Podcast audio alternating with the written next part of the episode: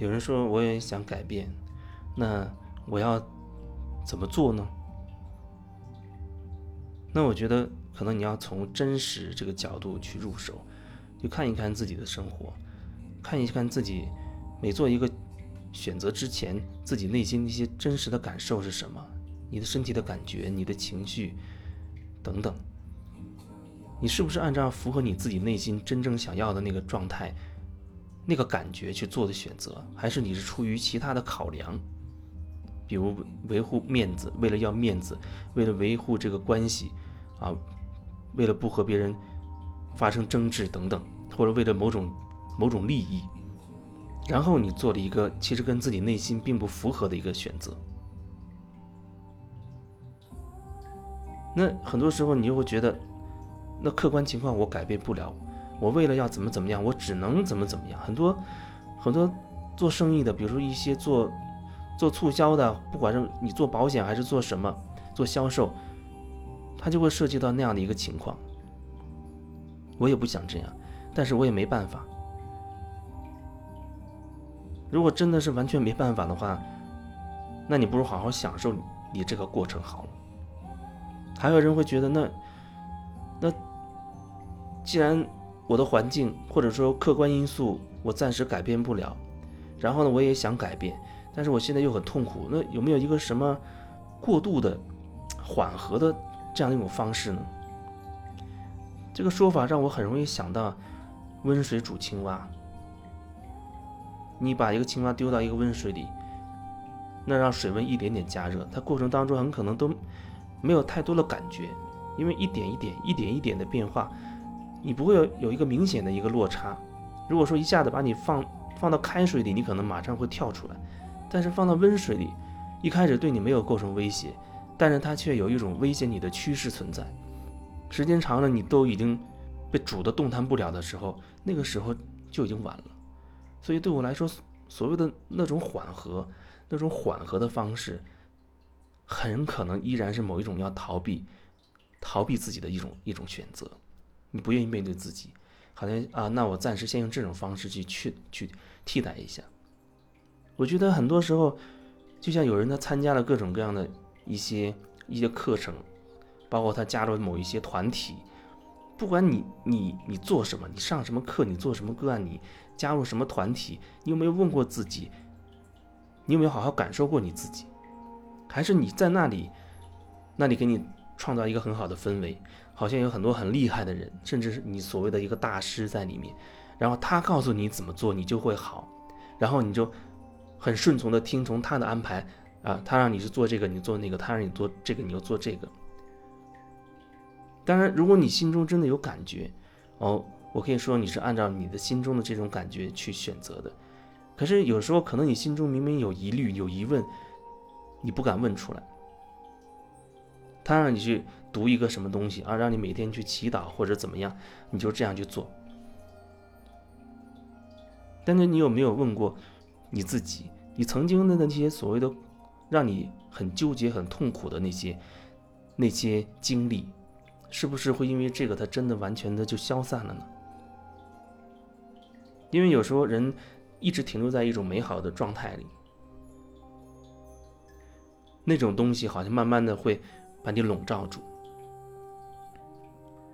笼罩住之后，人好像很容易就会觉得。我现在挺好的呀，你看我也没有痛苦，我很开心，很轻松，我很喜悦，我每天在创造喜悦，我只关注那些那些积极正面的那些事情，那些正能量的东西，那我不跟那些低频的人打交道，甚至我们这还有一个小团体，大家都很正面很积极，啊，每天就是什么灵性啊灵性啊，然后觉察觉察之类的，啊，跟大自然相处，然后做那些自己想要做的东西，这看起来好像也没有什么问题。美好的东西当然人人都会喜欢，美好本身也没有什么问题，唯一的问题就是你是用这个美好对你而言，如果把美好撤掉了，还剩下什么？如果把美好暂时搁一边，你再看看自己还剩下什么？是不是依然会有痛苦会冒出来？曾经给你造成很深烙印的啊，你觉得受到很大伤害的那些事情，你有没有好好再去体验一下？有人会说，都已经过去了，干嘛还要老去陷入到那种低频的状态里。还有人说，我以前是做了很多坏事，但是我现在变好人了。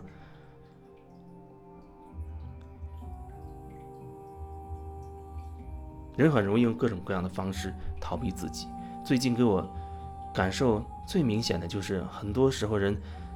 他更愿意用一些美好的东西去逃避自己，美好的状态去逃避自己。生活的不如意，他没有办法真实的去看清楚到底是怎么回事。就像我说，如果你曾经发生过一个烙印深刻的一件一件事情，那如果让你带着一种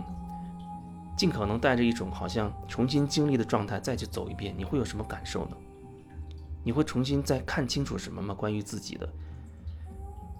甚至有人他根本没有办法回头去看这些。我知道那种感觉，就像最最初我走这条路的时候，我也会想，哦，有一种方式可以让我绕过我所有的问题，让我就好起来了。我不用再去面面对我生活工作当中的那些。那些巨大的困惑、情感上的一些打击、一些冲击，我会觉得有一种方式很巧妙的，就像在电影里打一个响指，愿望就实现了一样。好像我只要去听从谁做一件什么事情，一件跟我的困难无关的事情，一件很简单操作，就可以让我现实层面所有的问题都一下子灰飞烟灭了。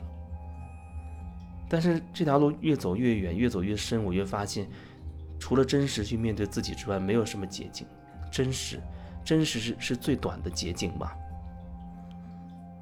觉察，真实，感受，好好的去感受自己，因为是你自己内在的一些状态，形成的一些所谓的一些行为模式，让你。慢慢慢慢的变成了现在的这个样子。可是如果那些东西你没有看清楚的话，它还会在那个地方。只不过现在你可能又增加了一层很美好的一个东西，你天天都沉浸在美好里，你没有时间去感受那些所谓的那些负面的东西。就像有人说，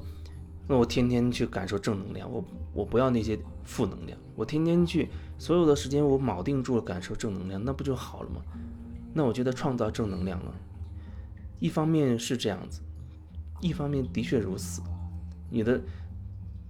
专注度好在这一点，那你在创造它。可是关于这一点更深处究竟有什么，你可能并不知道吧？就就像有人说，我铆定住我要丰盛，我要我要钱，我要好多钱，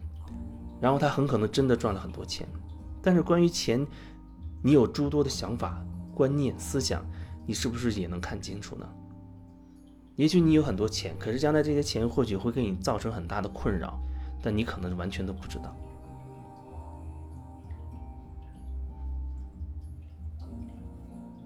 你铆定了一个你认为所谓正面的东西，但是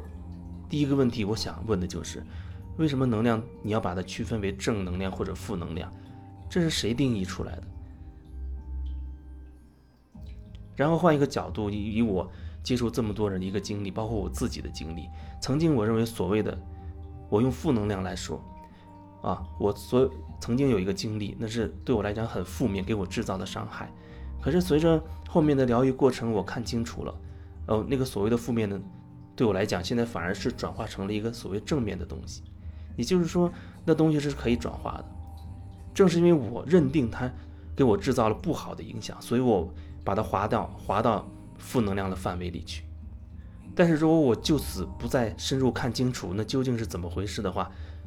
负能量的永远是负能量，它永远会以所谓负面的方式对我造成影响，因为你没有看清楚。但是怎么才能看清楚？你只是用美好的东西照在上面，那很多你认为的负面的东西就自动消失不见了吗？